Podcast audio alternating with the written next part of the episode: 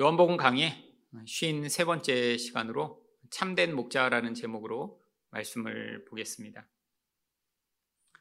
성경에는 목자와 양에 관한 이야기가 아주 많이 기록되어 있습니다. 이것은 당시 이 성경이 기록된 배경인 이 팔레스타인 지방에서 바로 양을 아주 많이 키웠기 때문이죠. 그 지역의 환경 자체가 양을 키우는데 아주 적합합니다. 양은 한국처럼 이렇게 기온 변화가 아주 심하거나 혹은 또 습도가 높은 곳에서는 키우기가 어렵습니다. 하지만 이 팔레스타인 지역은 여름과 겨울의 기온 변화가 이렇게 아주 크지 않고 또 건조한 기후이기 때문에 이렇게 목초지가 많아서 양을 키우기에 아주 적합하죠. 또한 이 양이 이 사람들의 필요를 아주 잘 채워줄 수 있는 그런 아주 좋은 짐승입니다. 아, 그래서 전 세계에서 이 양을 약 12,000년 전 경부터 바로 이 중동 지역에서부터 처음 이제 가축화해 어, 키웠다라고 합니다. 이 양모는 지금도 아주 고급 옷감이나 혹은 이불의 재료로 사용되죠. 이 보온성이 좋아서 아주 따뜻하고요. 또 내구성도 아주 높습니다. 또한 이 탄력성도 아주 좋아서 잘 구겨지지 않는다라고 합니다. 또한 염색하기도 아주 좋은 어, 재료라고 하고요. 또 수분 흡수와 방출도 아주 잘해서 이렇게 사람이 땀을 흘렸을 때도 몸이 눅눅하지 않고 아주 뽀송뽀송하게 할 수 있는 그런 아주 좋은 어, 재료라고 하죠. 양모만이 아니라 양고기 또한 아주 사람들이 즐기는 어, 그러한 음식이었습니다. 손은 한번 잡으면 사실 한 마을 사람들이 다 달려들지 않으면 먹기 힘든 어, 그런 짐승입니다. 또한 소는 이렇게 지금이야 우리가 많이 먹지만 예로부터 이 소는 아주 귀한 특별히 인간의 이런 노동력을 대신하는 짐승이었기 때문에 쉽게 소고기는 먹을 수 없었습니다. 이 조선시대에도 사실 소를 함부로 잡아 죽이는 자는 곤장 50대에 처한다. 어, 이런 아예 법률이 정해져 있을 정도로 소고기는 쉽게 접할 수 없는 것이죠. 돼지는 또 중동에서 아주 키우기가 어려운 어, 짐승입니다. 돼지는 항상 습도가 아주 높은 어, 그런 환경을 요구하고요. 또한 이 돼지는 사람이 먹는 것과 똑같은 음식을 먹기 때문에 사실 이렇게 음식이 어, 별로 많지 않았던 고대에는 이 돼지는 또한 아주 귀한 음식이었죠. 그런데 이 양은 그렇지 않았습니다. 이 양은 사람과 먹는 것이 전혀 다르죠. 양은 풀만 먹으면 되고요. 또한 이 양 한 마리를 잡으면 뭐 몇 개월씩 이렇게 보존해서 엄청나게 많은 양이 나오지 아니하고 아주 풍성하게 먹을 수 있는 하지만 조금만 보관하면 될 정도의 양이 나왔습니다. 아, 특별히 이 양고기를 먹을 때는 1년 이상 된 양은 누린내가 너무 심해서 어, 잘 먹을 수 없었다라고 해요. 그러니까 적당한 사이즈의 가족과 친척들이 먹을 수 있는 그런 양고기가 이 양 한 마리로 아주 어, 충족되었던 것이죠. 아, 이런 이유로 이 중동에는 양을 아주 많이 키웠습니다. 그래서 사람들은 이 양을 쉽게 어, 볼수 있었죠. 그래서 하나님이 이 양의 이야기를 가지고 자신이 어떤 목자이며 또한 우리와 어떤 관계를 맺고 계신지를 보여주시고자 했던 것입니다. 그런데 지금도 그렇지만 이렇게 양을 키우는 사람이 본인이 자기 양을 키우는 그런 경우도 있지만 많은 경우에 이렇게 돈을 주고 일꾼을 사서 양을 키우는 경우가 많았습니다. 성경에는 그들을 사꾼이라고 부릅니다. 아마 지금으로 이야기하면 뭐 편의점 같은 것을 하면서 주인이 일하다가 또한 아르바이트생을 고용해서 같이 일을 하는 그런 상황이 자주 있었던 것이죠. 이 성경에는 이 사꾼이라고 하는 단어가 아주 부정적인 의미로 자주 사용되기 때문에 이 사꾼이 아주 나쁜 사람인 것처럼 우리가 인식하고 있지만 이 사꾼이라는 말은 그냥 말 그대로 품삯을 받고 일을 대신해 주는 사람이라고 하는 뜻입니다. 아, 그런데 자기 양도 아닌 채로 돈을 받고 이렇게 일을 하는 이런 사꾼이 그 양을 제대로 잘 돌보지 않는 경우가 많이 있었기 때문에 이렇게 사꾼을 부정적인 의미로 성경이 대조하여 보여주고 있죠. 대신에 이 사건과 대조되는 바로 존재가 참된 목자입니다. 아, 물론 목자 가운데도 자기 양이지만 굉장히 부실하고 불성실하고 또한 악하게 그 양에게 대하는 목자가 있었겠죠. 그런데 예수님은 자신을 참된 목자라고 말씀하시며 오늘 말씀을 통해 이 참된 목자가 어떠한 분인가를 우리에게 가르쳐 주시고자 합니다. 그렇다면 누가 참된 목자인가요? 첫 번째로 문으로 들어가는 자입니다. 1절 말씀을 보겠습니다. 내가 진실로 진실로 너희에게 이르노니 문을 통하여 양의 우리에 들어가지 아니하고 다른 데로 넘어가는 자는 절도며 강도요. 아니 문이 있는데 문 말고 다른 데로 들어가는 사람이 있다는 것 자체가 벌써 문제가 있는 것이죠. 당시에는 이렇게 밤에는 들짐승도 많았고 또한 도둑대도 아주 많았기 때문에 사람들이 이 양을 아주 높은 담이 쳐진 그런 우리에 넣어놓고 또한 문 밖에는 혼자서는 열지도 못할 만한 그런 아주 크고 견고한 문으로 문을 막아 두었습니다. 그리고 대부분 이렇게 큰 우리의 그런 문 앞에는 문지기가 밤새도록 그 양들을 지키는 것이 일반적이었죠. 아, 그러니까 그 문을 통하지 않고 다른 데로 혹은 개구멍이라도 이렇게 찾아서 들어가는 자들은 반드시 목자가 아니라라고 하는 것입니다. 그래서 2절에서 다시 한번 반복해서 문으로 들어가는 이는 양의 목자라라고 이야기를 하십니다. 도대체 이 문은 무엇인가요? 예수님은 이 문 또한 비유적으로 지금 말씀하고 계신 것이죠. 바로 오늘 본문이 본문에서 읽지 않은 7절 말씀에서 이 문이 무엇인가 했으면 이렇게 말씀하십니다. 내가 진실로 진실로 너희에게 말하노니 나는 양의 문이라. 여러분 비유라고 하는 것은 그것 자체가 뭐 이것이다라고 이야기하는 것이 아닙니다. 비유는 어떤 대상의 특징을 가져와서 그 특징과 부합한 어떤 부분을 통해 보여주고자 하는 본질 자체를 더 잘 보여주고자 사용하는 그런 언어 표현법이죠. 이 비유에서도 마찬가지입니다. 예수님이 목자라고 자신을 비유하실 때는 목자의 어떤 특성을 우리에게 잘 보여주심으로 우리의 관계를 보여주시고자 하는 것이고 예수님이 자신을 양의 문이라고 표현하신 것도 이 문이 가지는 어떤 특성을 통해서 우리에게 자신이 어떤 존재인가의 어떤 부분을 알려주시고자 하는 것이죠. 왜 예수님이 자신을 양의 문이라고 이야기를 하신 것일까요? 그 문을 통해서만 바로 양과 관계를 맺는 존재만이 진짜 참된 목자다라고 이야기를 하고 계신 것입니다. 여러분, 예수님이 문이라고 하는 것은 예수님 외에는 양과 관계를 맺을 다른 존재가 존재할 수 없다라고 하는 것이죠. 여러분, 많은 사람들이 자신이 사람들을 인도하고 좋은 대로 이끈다라고 주장하는 사람들이 있습니다. 아, 내가 이야기하는 이야기를 들으면 성공할 수 있고 행복을 찾을 수 있으며 복을 얻게 된다라고 이야기하는 사람도 아주 많이 있죠. 한국에는 아, 물론 이렇게 종교적으로 사람들을 아, 이런 가르침을 주어 인도하는 그런 사람들이 주의지만 미국과 같은 경우에서는 바로 어떤 부분에서 자기가 성공을 했거나 한 사람들이 이렇게 방송을 통해 유명해지거나 책을 써서 사람들에게 이 길로 따라오면 된다라고 주장하는 그런 경우가 아주 많이 있습니다. 제가 미국에 가서 서점에 갔다가 놀란 게 바로 그런 사람들의 주장만 모아놓은 엄청나게 큰 이런 섹션이 따로 있는 거예요. 거기에 보니까 대부분 뭐 다이어트에 이렇게 성공해서 이 다이어트법을 따르면 아, 이렇게 성공할 수 있다라고 주장하는 그런 부류도 정말 책이 수백 권이에요.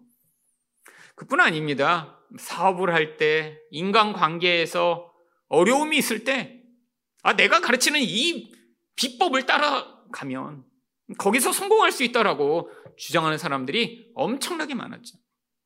여러분, 미국 사람들이 특징입니다. 아, 이것저것 그래서 따라보는데, 아, 그런 것을 따라 성공하는 사람은 아주 소수고, 그것을 통해 성공과 인기를 얻은 사람은 아주 소수에 불과하죠. 대부분 그 책을 팔아 더 그 사람들은 부자가 되고 더 유명해지는 경우가 많이 있습니다. 사실 한국에도 한때 인기를 끌었던 긍정의 힘의 조엘 오스틴도 미국 사람들이 볼 때는 기독교 목사가 아니라 이러한 어떤 가치를 판매해 사람들에게 자기 동기를 부여해 성공할 수 있는 비법을 알려주는 그런 종류의 사람으로 인식되고 있습니다. 아, 그래서 이 조엘 오스틴의 책 같은 경우에 공항마다 가판대에서 아주 커다랗게 파는 경우도 많았고요. 그리고 조엘 오스틴 같은 경우에 전국을 돌아다니며 체육관을 임대해서 티켓을 팔고 그 티켓을 산 사람들이 그 체육관에 들어와 인생에서 어떻게 행복해질 수 있는가, 어떻게 성공할 수 있는가, 어떻게 부자 될 수 있는가를 듣는 일들이 아주 많이 있었죠. 사실 이런 종류의 이런 모든 이야기들 세상에서 사람들이 왜 그 사람들에게 돈을 내고 관심을 기울이며 심지어 그들에게 열광하고 있는 것일까요? 여러분, 인간이란 자체가 사실 이 세상의 모든 어려움과 이 세상의 한계를 넘어설 수 없는 연약함을 가지고 있기 때문이죠. 여러분, 아무리 노력하고 애써도 사람이 자기가 가지고 있는 자기 한계와 연약함을 뛰어넘는 것이 아주 어렵습니다. 그래서 우리는 인생에서 불행하다라고 느끼고요. 고난이 너무 심하다라고 느끼는 경우가 많이 있죠. 여러분, 사람들이 이렇게 나를 따라오면 성공할 수 있고, 아, 이것이 행복의 길이다. 나를 따라오는 자는 실패하지 않는다. 내가 이렇게 성공했지 않냐라고 이야기하는 그 모든 이야기들. 여러분, 예수님이 보실 땐 그게 바로 도둑이며 강도다라고 이야기를 하고 계신 것입니다. 여러분, 예수님은 바로 인간을 만드신 분이세요. 창조자십니다. 여러분, 창조자만이 그 만든 피조물이 어떻게 해야 온전할 수 있는지 유일하게 답을 주실 수가 있어요. 여러분, 예수님이 우리에게 주시는 유일한 답은 무엇인가요? 바로 예수님만을 믿고 따르라라고 하는 것입니다. 여러분, 모든 가르침, 모든 인도함이 바로 이 예수를 통해 검증되지 않으면 사실 그것들은 다 도둑이며 강도처럼 바로 그 존재를 파괴하고 더 불행하게 만들 뿐이죠. 여러분, 바로 이 예수님이 문이라고 하는 것은 이 세상에서 우리가 듣고 생각하고 말하고 하는 그 모든 것들을 오직 예수 그리스도만으로 검증해야 된다라고 하는 것입니다. 근데 여러분, 더 문제가 무엇인가요? 바로 한국과 같은 경우입니다. 바로 교회에서 하나님의 말씀이라고 우리가 계속해서 듣고 또 수만 명이 모이는 그런 큰 교회의 목사라고 사람들에게 방송과 그런 영향력 있는 매체들을 통해 사람들에게 설교를 하며 사람들이 야 저분 멋있다 야 저 설교 좋다라고 하는 대부분의 설교들이 바로 이 예수님이라고 하는 그 진리의 말씀으로 분별을 하면 정말 예수님의 말씀과 동일한 말씀을 전하고 있나요? 여러분 아닙니다. 이게 제일 안타까운 거죠. 아니 겉으로는 똑같이 하나님 말씀이라고 전하고 있는데 아니, 예수님이 말씀하시는 이 말씀의 진리의 본질과 비교하면 어쩌면 이 미국에서 사람들이 아, 우리는 종교적인 사람들은 아니야. 하지만 인생의 성공하는 비법을 알려줄게라고 이야기하는 것과 하나도 다르지 않다라고 하는 것입니다. 여러분, 왜 그렇죠? 여러분, 많은 사람들은, 대중은 바로 자기 욕망을 만족시켜줄 소리에 반응하기 때문이죠. 사실 그래서 여러분이 제가 볼 때 굉장히 대단하신 분들입니다. 여러분, 사실 저는 이전에 저도 그런 저희 욕망을 만족시켜줄 소리를 듣고, 아, 나도 저렇게 하면 사람들이 좋아하겠구나라는 것. 그래서 그런 사람들의 책도 많이 읽고, 사실 멀리 돌아다니며 그런 테이프나 그런 설교들을 듣고자 애쓰고 노력했습니다. 여러분, 제가 목회 준비를 하던 20년 전, 25년 전에는 아, 지금처럼 쉽게 인터넷이나 이런 방법을 통해 다른 사람의 설교를 들을 수가 없었어요. 아, 누가 유명하다고 하면 거기 교회까지 가서 몇 개월치 테이프를 사다가 놓고 그 테이프를 들어 아 이런 말씀을 해야 사람들이 좋아하는구나. 아, 그래서 저도 그때 은혜를 많이 받았어요. 그때 왜 그랬죠? 저도 이 예수님이라고 하는 그 온전한 말씀을 제가 알지 못하니까 아 그냥 유명한 분의 설교고 많은 사람들이 따르는 말이라고 하니까 아 그게 다 하나님의 말씀이겠지라고 그냥 받아들였던 것이죠. 여러분 근데 제가 성경을 보게 되면서 예수님이 무엇을 가르치는지를 점점 알게 되면서 얼마나 인간이 원하는 아, 그런 인간이 듣고자 하는 듣고 싶어 하는 이야기와 예수님 말씀이 다른지를 점점 알게 되었습니다.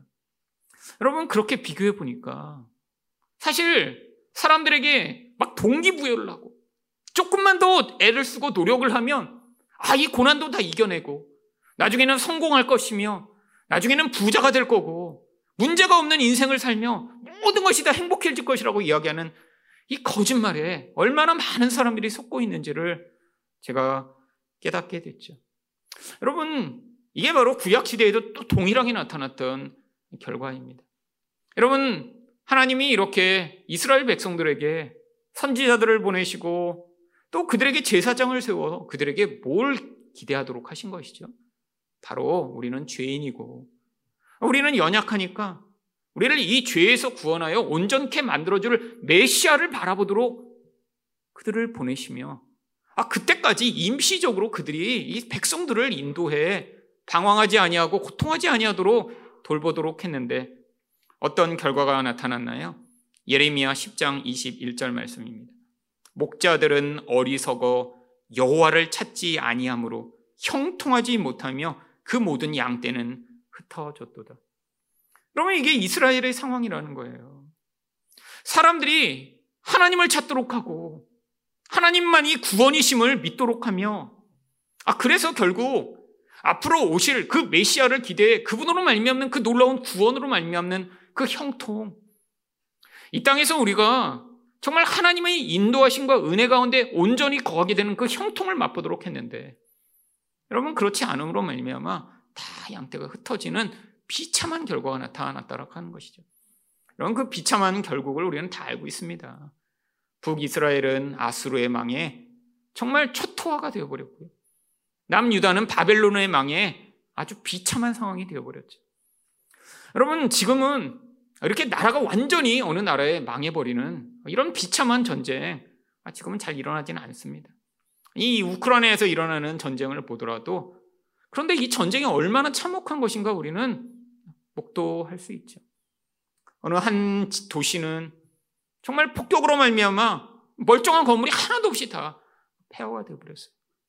아이들을 그래서 그 폭격으로부터 보호하기 위해 한 곳에 모아놓고 커다랗게 아이들이라고 써서 폭격을 하지 않도록 했는데 일부러 거기를 폭격해서 그 아이들이 수백 명이 한꺼번에 몰살되는 이 비참한 상황.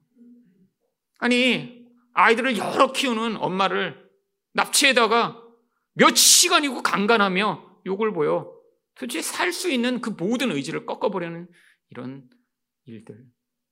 아니, 포로로 잡혀 더 이상 저항할 수 없는 사람들을 딱 팔을 묶어버리고 총살하며 길바닥에 내버리는 이런 비참한 일들. 여러분, 근데 고대는 이것보다 훨씬 더 심각한 일들이 많이 일어났습니다. 여러분, 아수르가 북이스라엘을 침공했을 때 사실 그곳에 아마 수백만의 사람이 살고 있었겠죠. 여러분, 근데 그 수백만 가운데 아마 대부분은 죽임을 당했을 것입니다. 직접 칼날에 찔려 죽지 않더라도 굶주림과 고통으로 죽었겠죠. 살아남은 사람들은요, 비참하게 끌려가고 가진 모든 것들을 빼앗기며 사실 가치가 없는 아이들과 노인들은 다 죽임을 당하고 아, 끌고 가 노동력이 될 만한 그런 남자들 아니 성적 놀이개가 될 만한 여자들만 끌고 가 정말 인권이 완전히 다 파기되는 그런 비참한 일들이 벌어졌겠죠. 여러분 이게 바로 하나님을 온전히 의존하지 않을 때 나타나는 결과라는 거예요. 여러분, 여러분 하나님이 이렇게 선지자들을 통해 제사장을 통해 이런 목자이신 우리 하나님이 어떤 분이신가 가르쳐 그분을 믿도록 했어야 하는데 여러분 제대로 된 말씀을 듣지 못하자 사람들은 하나님 대신에 우상을 숭배했고 그 결과가 훨씬 더 비참하게 나타났던 것이죠. 여러분 목자가 되시는 우리 하나님이 우리에게 무엇을 약속하고 계신가요? 우리 시편 23편에 아주 그 내용이 자세히 잘 나와 있습니다.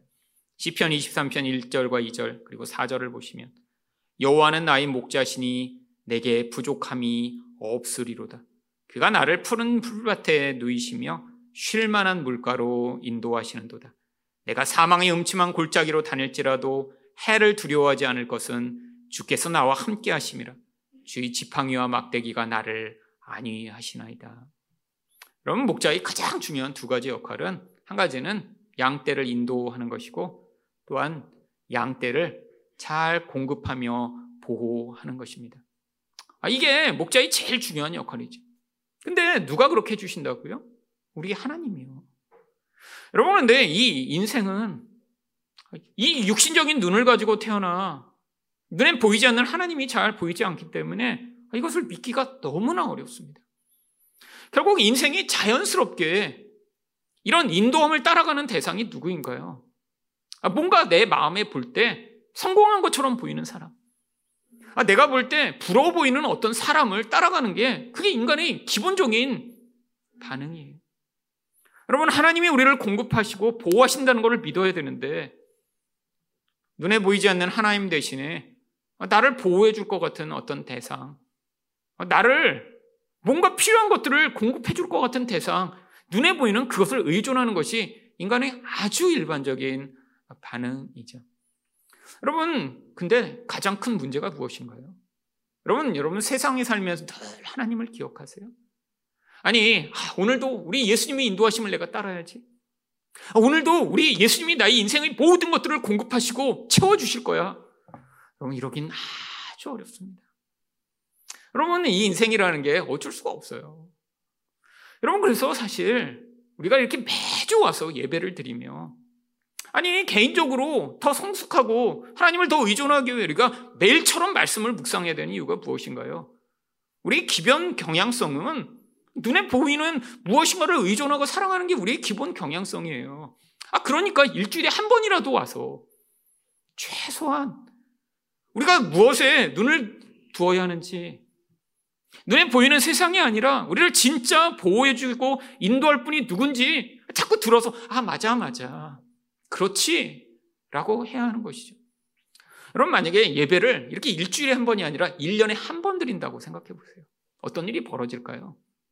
여러분 아마 1년 364일 하나님을 기억하지 못하고 그냥 세상 사람처럼 살다가 여러분 그 1년에 한 번 오는 날 그날 아 이런 말씀을 듣는다고 해서 그 사람이 아 맞아 맞아 그러면 그 일조차 되지 않을 것입니다. 아, 제가 미국에 가서 본 일이에요. 제가 다녔던 교회 엄청나게 컸습니다. 근데 너무 빈자리가 많은 거예요. 그래서 이렇게 보면서 야 이렇게 크게 왜 이렇게 지어놨지? 평소 다니는 사람은 3분의 1도 안 되는데 아니 이렇게 큰 예배당을 뭐로 지어놔서 이렇게 냉난방 낭비하고 아, 뭐 부흥할 거라고 생각했나? 근데 그런 것 같지 않아요. 되게 오래된 교회거든요. 무조건 그래서 땅이 넓어서 크게 지었나? 근데 제가 알았습니다. 크리스마스 날이 되니까 아, 그 넓은 예배당이 꽉 차는 거예요. 여러분, 그냥 1년에 한 번 절기 때 그냥 오는 거예요. 절기 때. 그냥 친척 집에 왔다가 부모님 댁에 왔다가 그냥 쫙 와서 그 넓은 예배당에 사람이 많아요. 여러분, 1년에 한 번 그렇게 오는 사람이 정말 그 1년에 한 번 와서 아, 말씀으로 아, 맞아. 내가 하나님을 기억했어야 되는데. 여러분, 이런 마음으로 살아갈까요? 아니요. 근데 더 안타까운 일이 무엇이죠? 아니, 그렇게 1년에 한 번이라도 와서 그때라도 아, 맞아. 라고 가야 되는데 너무나 내가 평소에 생각하고 살고 바라던 것과 똑같은 이야기를 교회에서 들을 때 여러분 사람들은 아 맞아. 내가 이렇게 살아가는 게 맞지. 이 세상에서 나는 내 힘과 노력과 내 부와 내 능력으로 살아가는 게 맞지? 라고 자기 확신에 차 돌아가는 사람들이 너무나 많다라고 하는 것이죠. 여러분 이게 정말 예수라고 하는 문을 통과하는 아니, 그 문을 통해서만 우리가 모든 것들을 분별해야 되는 이유입니다. 여러분, 여러분은 정말 무엇을 통해 정말 그 양의 문이신 예수님이 올바른 답이라고 믿고 살고 계신가요? 여러분, 여러분이 모든 삶의 결정, 모든 판단, 모든 것이 정말 예수님이 말씀하신 것과 일치하는 삶을 살고 계신가요? 아니면 여러분이 즐겨 듣는 이야기, 아, 자주 보는 유튜브가 그 예수님과는 전혀 관계없는. 아니 어쩌면 예수님이 이야기하는 것과 정반대 이야기를 계속하는데 아니 그것에 너무나 빠져. 어쩌면 이 일주일에 한 번 듣는 설교조차도 어색하고 부담스럽고 아니 저런 얘기 안 하고 그냥 잘 된다는 얘기하고 아, 즐거운 예화나 좀 해주고 아, 그리고 모든 것이 그냥 잘 될 거라는 그런 희망적인 메시지를 하면 좋지 않을까라는 생각을 하시고 계신 것은 아닌가요? 여러분 제가 정말 처음에 교회를 시작하고 나서 정말 이제까지 오며 아, 제가 정말 뭐 여러 번 실수도 하고 이렇게 했으면 좋았을 걸 이런 후회되는 일도 많이 있습니다. 근데 아직까지 한 번도 후회하지 않은 한 가지가 뭔지 아세요? 바로 제가 일관되게 예수님을 전했다라고 하는 것입니다. 여러분, 정말 제 초기 설교부터 지금까지 정말 제가 이랬다 저랬다 하지 아니하고 정말 일관되게 여러분에게 예수님을 전하고 창세기부터 계시록까지 우리 예수님이 어떤 분이시며 그분이 정말 얼마나 좋으신 분이시며 그분이 어, 무엇을 우리에게 말씀하고 계신지를 여러분에게 일관되게 정말 전했습니다. 여러분 정말 그거 하는 가지 하는 제가 수없이 많은 실수와 연약함에도 불구하고 정말 예수님 그 한 분을 여러분이 믿는 자가 되셔서 여러분 이곳에서 예배를 드릴수록 아 내가 생각하는 이게 예수님이 이 말씀과 그 진리를 따라 분별할 때는 잘못된 것이었구나. 예수님이 나를 인도하시는 방향과는 다른 것이었구나. 여러분들이 깨닫고 계시다면 정말 저는 그것이 제 목회의 가장 중요한 열매라고 생각됩니다. 여러분, 하지만 여러분이 계속해서 지금도 여러분의 삶을 돌아보셔야죠. 예수님이 정말 여러분의 정답인가? 아니면 여전히 나는 내가 원하고 바라는 것들을 듣고 싶어. 주일날 한 번은 여기 와서 이 설교를 듣지만 주중에는 정말 많은 유명한 목사님들이 좋은 설교를 들으며 아 그래 우리 목사님도 좀 저렇게 그냥 예화도 좀 많이 하고 아 그리고 사람들이 즐겁게 할 만한 그런 얘기도 좀 해주시고 아 긍정적이고 뭐 이런 얘기 좀 해서 아 우리 교회도 좀 사람이 많아지고 그러면 좋지 않을까? 여러분이 혹시 그런 생각을 하고 계시다면 여러분 지금 저랑 방향이 다른 거예요. 여러분 솔직히 저도 예전에 그런 설교 하는 게 훨씬 좋은 설교라고 생각할 때가 있었습니다. 아니 그리고 저도 사람이 많이 모이는 것들을 열망했던 때가 있었어요. 근데 사람의 마음의 본질을 알게 되니까 아 그게 아니구나라는 사실을 깨달았습니다. 여러분 마음의 본질에 무엇이 있나요? 많은 사람이 모이면 모일수록 그 많은 사람들이 열망하는 것을 만족시켜 줘야 돼요. 여러분 만 명, 이만 명 이렇게 모여 있는데 아 제가 여태까지 설교한 것 같은 이런 설교 인간의 죄에 대해 설교하고 그러니까 우리는 죄인이라 예수만을 바라봐야 된다는 얘기를 하면 여러분 그 몇만 명이 와, 이 설교 정말 성경적이고 은혜롭다라고 반응할까요? 여러분 아, 정말 복음에 깊이 빠지면 아, 예수님과 그 예수님을 믿도록 하는 그 말씀 외에 얼마나 다른 것들이 거짓말인가 여러분 잘 분별하실 수가 있습니다. 여러분 그래서 하나님 이 구약에 무슨 약속을 주셨나요? 예레미야 23장 4절입니다. 내가 그들을 기르는 목자들을 그들 위에 세우리니 그들이 다시는 두려워거나 놀라거나 잃어버리지 아니하리라. 여호와의 말씀이니라. 여러분 참목자 보내시겠다고 약속하고 계신 거예요. 바로 예수님 이제 예수님만이 참목자라고 이야기하고 계신 거예요. 여러분 저도 참목자 아닙니다. 사실 저도 사꾼이에요. 여러분 그러니까 뭐 성경적인 나쁜 놈의 사꾼이라고 이제 동일한 건 아니지만 그래서 저도 사꾼이에요. 여러분 예수님만이 목자입니다. 여러분 저희 역할은 제가 여러분을 잘 인도해서 뭐 저처럼 살게 만드는 게 아니에요. 여러분 저희 역할은 참 목자이신 예수님께 여러분이 시선을 돌릴 수 있도록 그의 음성을 들을 수 있도록 제가 자꾸 자꾸 옆에서 인도하는 거죠. 어쩌면 저는 양치기 개 같아요. 여러분 목자 혼자 양 다 키울 수 없으니까 꼭 개를 키워요. 근데 신기하더라고요. 여러분 양들이 이렇게 제대로 방향도 못 찾고 눈도 잘 안 보인대요. 근데 두려우면 또 엄청나게 많아요. 그러니까 개들이 어떻게 하는 줄 아세요? 뒤에서 왕왕왕왕 짖으면 쫓아갑니다.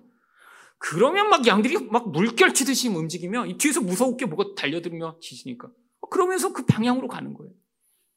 혼자 떨어졌다가도 그 짖는 소리에 갑자기 몸을 틀어 달려가기 시작해요. 여러분, 한 방향으로 갈 수 있도록 인도하는 역할. 여러분, 저는 짖는 소리입니다. 아니, 세례 요와처럼 그냥 광야에서 외치는 소리예요. 어떤 소리를 여러분이 들으셔야 하냐요? 예수님 믿으라는 소리요.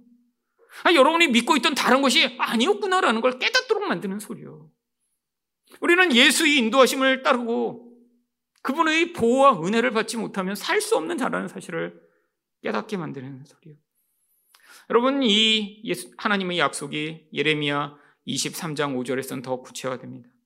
여호와의 말씀이니라 보라 때가 이르리니 내가 다윗에게 한 의로운 가지를 일으킬 것이라 그가 왕이 되어 지혜롭게 다스리며 세상에서 정의와 공의를 행할 것이며 여러분 왕으로 오시는 이 예수님 근데 여기에 어떤 문제가 있나요?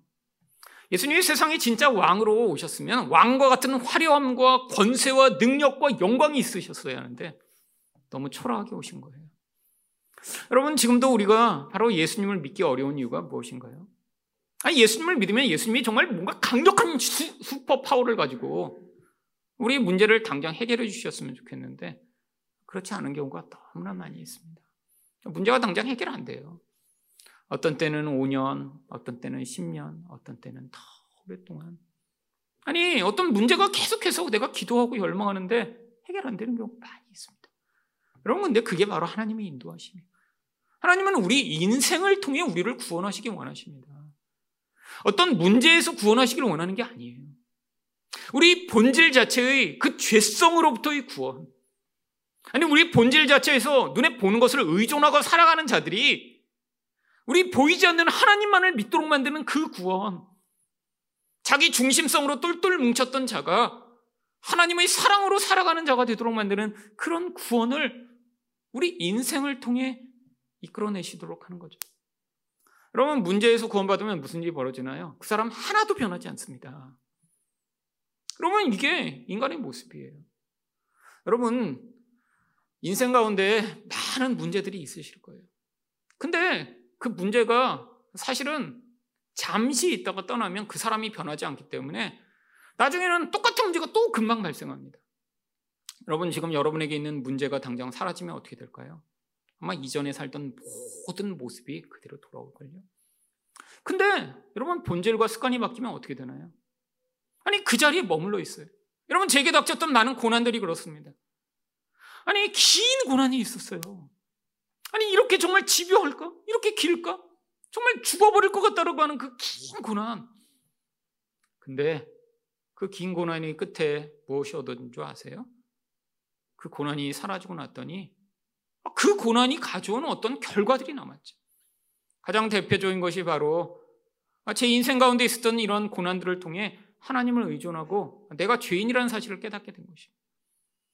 반복적으로 벌어지는 그 모든 상황과 과정들을 통해 아, 나는 죄인이라. 우리 예수님이 없으면 안 되겠구나라는 것을 정말 그 긴 고난의 본질이 만들었죠. 여러분 20대까지만 해도 저희 본질은 무엇이냐 하면 열심히 하면 된다. 성실해야 돼. 그게 인생에서 제일 중요한 거예요. 그리고 주변을 보니까 어떻게 됐어요? 성실하지 않은 사람들 투성이라 그들을 다 미워했죠. 여러분 그게 제 변하지 않은 본질이었어요. 그런데 하나님이 바꾸어 내신 그 긴 고난의 결국으로 아 인생의 성실이라는 건 어떤 한 가지 특징에 불과한 건데 그것으로 나의 의의를 삼으며 내가 이렇게 멋진 존재니까 나는 남과 달라라고 이야기하며 그러니까 나는 성공할 거야 하나님도 나를 이쁘게 보시겠지라고 생각하는 이 모든 것이 얼마나 큰 교만이며 얼마나 큰 죄악인가를 제가 배우게 된 것이죠 여러분 여러분은 정말 예수님만을 믿고 계신가요? 그 인도하심만을 따르고 어, 계신가요? 두 번째로 또한 누가 참된 목자인가요? 자기 양의 이름을 부르는 자입니다. 3절 말씀입니다. 문지기는 그를 위하여 문을 열고 양은 그의 음성을 듣나니 그가 자기 양의 이름을 각각 불러 인도하여 내느니라. 여러분 이 고대의 상황을 모르면 왜 갑자기 이렇게 문지가 문 연 다음에 그냥 안에서 다 나오라고 하면 되지 이름을 불러 이렇게 되나 어, 잘 이해가 안 되실 것입니다. 여러분 이 양의 우리가 마을마다 보통 하나 정도 공동 우리로 사용을 했습니다. 그렇잖아요. 견고하게 담을 높이 쌓고 문지기까지 세워서 지켜야 되는데 한 개인이 할 수가 없잖아요. 대부분 그래서 마을에서 이렇게 마을 어귀 같은데 커다란 우리를 만들어 놓고 마을 사람들이 키우는 모든 양들을 밤이 되면 다 거기다 집어넣는 거예요. 아, 그리고 삭스를 주고 문지기 한 명을 고용해 그 문지기가 그 문을 지키고 거기서 자도록 하는 것이죠. 아, 이게 일반적인 그런 모습입니다. 그래서 아침이 되면 어떤 문제가 있나요? 양들이 다 섞여 있는 거예요. 지금처럼 뭐 양을 이렇게 나누어서 뭐 표시를 하거나 그럴 수 없고 그때는 다 여러 양들이 다 섞여서 한 우리에 다 들어있는 거죠. 여러분 근데 주인이 옵니다. 주인이 오면 무엇을 하냐면 자기 양을 불러내는 거예요. 여러분 이게 정말 가능할까? 네, 가능하답니다. 사실 유튜브에서 제가 검색을 해보니까 비슷한 영상이 하나 있더라고요. 양들이 엄청나게 많이 섞여 있어요. 뭐 수백 마리가 있는데 한 목동이 휘파람 같은 걸로 휘휘 불어요. 그 중에 정말 쫙 양들이 막 나누어지면서 아, 그 중에 수십 마리가 그 한 사람의 휘파람 소리에만 쭉 따라서 그 목동을 따라가더라고. 그래서 제가 찾아보니까 양들이 아, 미련하대요. 미련한데 한 가지 어떤 특성이냐면 너무나 두려움이 많아서 뭔가 어떤 대상이 나를 인도하고 내가 의존할 만하다라고 그렇게 되면 그 대상을 온전히 의존하게 된다는 거예요. 그래서 그 대상이 나는 소리 또 눈이 나쁘기 때문에 그 소리에 아주 예민하게 반응해서 특별히 이렇게 목동이 어려서부터 양을 키우며 그 양들의 이름을 부르며 관계를 맺으면 휘파람 소리 하나만으로도 자기 목자의 소리를 알아듣고 이렇게 분별할 수 있다라고 하던 것이죠. 여러분, 이게 그래서 예수님이 그 무리에 와서 이름을 부르시는 것입니다. 여러분, 이렇게 이름을 부르기 위해선 아, 정말 그 양과 친밀한 관계가 맺어져야죠. 여러분, 양들이 이렇게 우리가 섞여 있으면 그 양들을 우리는 분별할 수 있나요? 사실 작년에인가 양떼 목장이라는 곳에 가족과 한번 갔습니다. 근데 양이 정말 다 똑같이 생겼더라고요. 보니까 뭐, 아, 이 양은 뭐, 이쁜이, 이 양은 뭐, 무슨 누구, 이름을 부른다고 나중에 어떻게 구분하겠어요? 정말 다 똑같이 생겼어요. 아니, 근데 그 양과 친밀한 관계를 맺고 있는 사람은 이름을 부르고 알겠죠. 그게 심지어는 50마리, 100마리 되더라도 다 각각의 특성을 기억하고 그들을 불러 세우겠죠. 아, 그리고 그렇게 이름을 부르면 무슨 일을 하나요? 4절 말씀을 보시면 자기 양을 다 내놓은 후에 앞서가면 양들이 그의 음성을 아는 거로 따라오대. 여러분 눈이 나쁘니까 소리를 듣고 따라가야 되는 것입니다. 여러분 이것은 예수님이 우리를 어떻게 인도하시는지를 보여주는 아주 중요한 예입니다. 여러분 지금도 우리가 예수님을 보고 떠나가나요? 여러분 그럴 사람은 아무도 없습니다. 여러분 저도 예전에 많이 기도했어요. 예수님 좀 모습을 보여주세요. 여러분 근데 제가 본 거는 예수님이 아니었고 제가 뭔가 보고 싶어서 열망하던 어떤 것이었죠. 여러분 사람들이 나는 누구를 봤다. 뭐 심지어 천국에 갔다 왔다. 그럼 내용을 보면 사실 성경과 다 일치하지가 않습니다. 어떤 사람이 천국에 갔다 왔다고 책을 썼어요. 그래서 예전에 저도 천국과 지옥에 관심이 많아 책을 보니까 도대체 그런 천국이면 가고 싶지 않더라고요. 집집마다 전자레인지 같은 게 있는데 거기서 영원히 먹을 양식이 공급된대요. 근데 양식이 뭔 줄 아세요? 떡과 물고기만 나와요, 계속. 왜? 성경에 오병이어 사건처럼. 그래서 단추를 누르면 계속 떡이랑 물고기만 거기서 계속 나온다는 거예요. 그걸 영원히 먹어야 된대요. 근데 이게 성경 지식이 아무것도 없는 정말 그런 바보 같은 생각이죠. 여러분, 이 성경의 오병이어 사건, 이 떡은요, 보리떡이에요. 당시에도 보리떡은 너무나 껄끄럽고 먹기 힘들어서 일반 사람들은 잘 먹지 않고 가난한 사람만 먹는 떡입니다.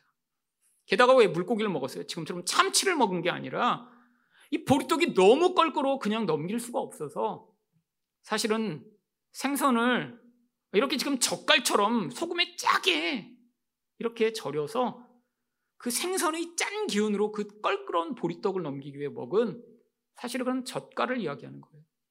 여러분 천국에 갔더니 영원토록 그 껄끄러운 보리떡과 그 젓갈만을 먹고 살아야 된다고요? 도대체 어떤 천국에 갔다 오셨는지 모르겠어요. 거의 지옥 아닐까요? 아, 요즘은 교도소에 가도 밥 잘 나옵니다. 아니 그러니까 그런 걸 자기가 봤다고. 여기가 천국이라고. 심지어 어떤 사람은 예수님이 목 쓰셨으니까 지금도 집 짓고 계시대요. 천국에서. 우리들 맞이하시려고. 그럼 사람들이 그런 책을 보면 야 천국이구나. 여러분, 이런 소리가 다 가짜인 거예요. 이런 소리가. 여러분, 세상에는 자기가 무슨 영적 체험을 했다, 뭘 봤다. 나는 신비한 경험을 했다라고 하면 우리들을 속이려고 하는 무리들이 가득 있는데 사실 성경을 알게 되면 그게 얼마나 허황되고 말도 안 되는 이야기인지 금방 알 수 있습니다. 근데 왜 사람들이 속아 넘어가나요? 성경은 모르고 아니 그런 신비하고 놀라운 능력이 있다는 거짓말에만 자꾸 혹하다 보니까 사실 사람들이 이렇게 쉽게 넘어가 버리는 것이죠. 여러분, 이 예수님의 음성을 듣고 살아야 되는데 문제가 무엇인가요? 사실 우리 안에는 우리가 쉽게 듣는 소리가 이 예수님의 음성이 아니라 다른 소리들입니다. 가장 쉽게 들리는 소리는 무슨 소리인가요? 세상의 소리죠.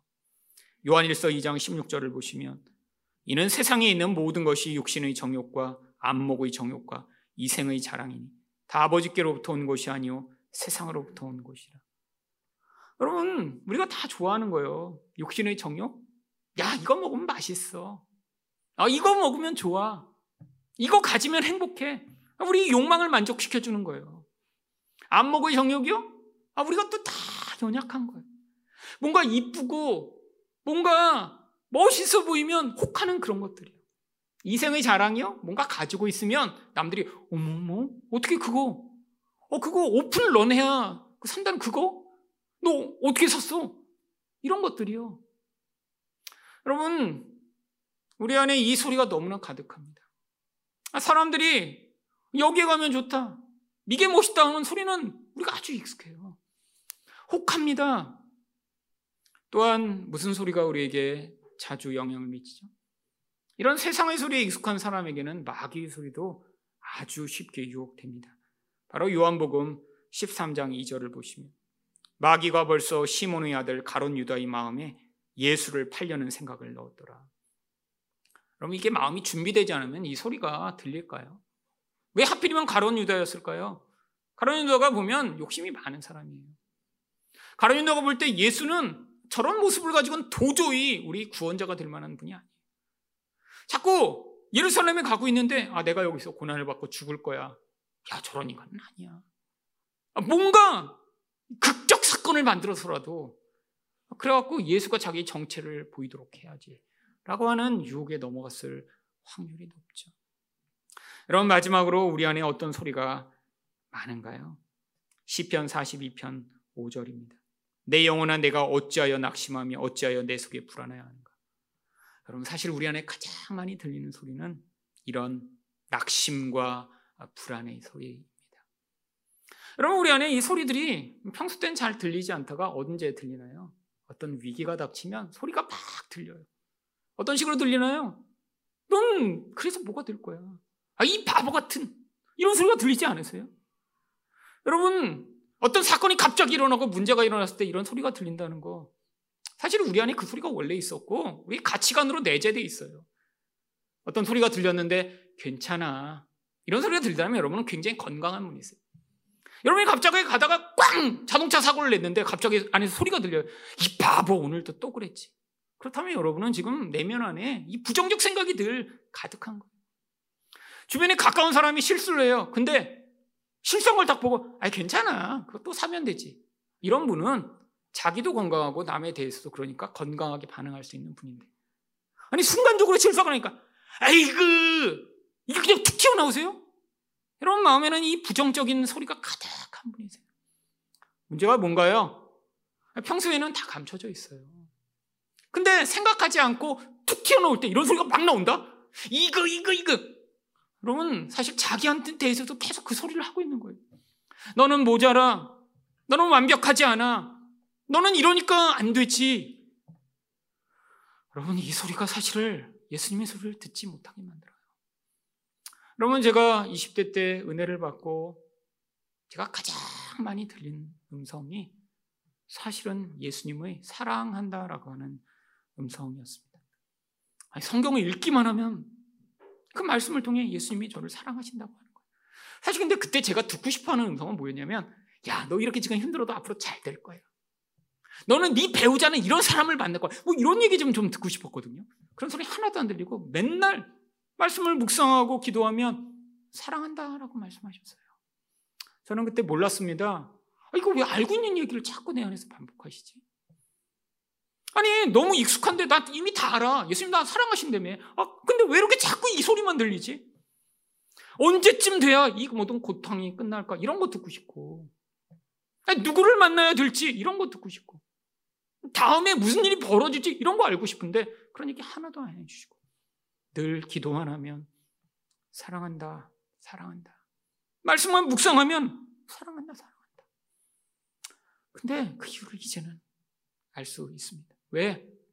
내 안에 이 사랑을 온전히 받아들이지 못하는 잘못된 가치평가의 소리가 너무 커서 그 소리를 잠재우시고자 하셨던 것이죠. 왜 제 안에는 저를 늘 판단하며 너는 이러니까 모자라. 네가 하루에 이렇게 계획적으로 살지 못하니까 너는 안 될 거야. 근데 그 소리가 제 안에 너무 강하니까 늘 저를 바라보며 불안하고 초조하고 아, 내가 이렇게 오늘도 성공하지 못했는데 괜찮을까? 아니, 우리 하나님도 내가 오늘도 이렇게 열심히 살지 못하고 또 실수하고 문제를 일으켰는데 우리 하나님이 나를 정말 내치시고 인생에 더 어려운 일을 주셔서 나를 힘들게 하시면 어떡하지? 사실 제 영혼의 그 근저에서 이 어둠이 소리를 내고 있었던 것이죠. 여러분 여기서 벗어나는데 정말 오래 걸렸습니다. 아니 그렇게 매일처럼 하나님이 저를 사랑하신다는 음성을 듣고도 이전에 수십 년간 아 너는 이렇게 공부를 잘했으니까 너는 괜찮아. 아 너가 이렇게 성실했으니까 너는 괜찮아 하는 이 잘못된 음성으로 내 영혼을 차지하고 있던 이 소리에서 벗어나는데 정말 오래 오래 걸렸어요. 여러분, 여러분은 지금 예수님의 음성을 듣고 반응하고 계신가요? 여러분, 우리가 뭔가 모자라도 괜찮아요. 여기에서 실패해도 괜찮아요. 남들처럼 성공하지 못해도 괜찮아요. 아, 뭔가 내볼때 치명적 약점이 있어도 우리 하나님이 괜찮다라고 하세요. 하나님의 눈에는 우리가 이 땅에서 얼마나 성공했냐, 얼마나 멋진 삶을 살았냐, 이런 거 아무런 의미가 없어요. 하나님이 우리에게 의도하신 유일한 가치는 여러분이 끝까지 예수님을 믿었냐는 거예요. 여러분, 그러니까 그 예수님을 통해 여러분을 보시며 여러분과 여러분의 자녀와 아니 주변의 사람들이 다 실패한 것처럼 보이면 다른 사람이 볼 때 아, 어떻게 저렇게 살았어? 라고 할더라도 여러분 안에서 이 예수님의 음성을 들으셔야 돼요. 괜찮아. 내가 너를 사랑해. 내가 끝까지 너를 책임질 거야. 너 인생의 주인은 나고 내가 목자가 돼서 너 인생의 모든 필요를 채우며 내가 너의 생명을 보아요. 영원한 하나님의 나라, 그 하나님을 영원히 찬양할 수 있는 곳으로 너 인생을 인도할 거야라는 이 목자의 음성을 듣고 세상에서 흔들리지 않는 믿음을 가지는 그래서 끝까지 그 예수님의 음성을 더 잘 분별하여 그분만을 쫓아가는 여러분 되시기를 예수 그리스도 이름으로 축원드립니다.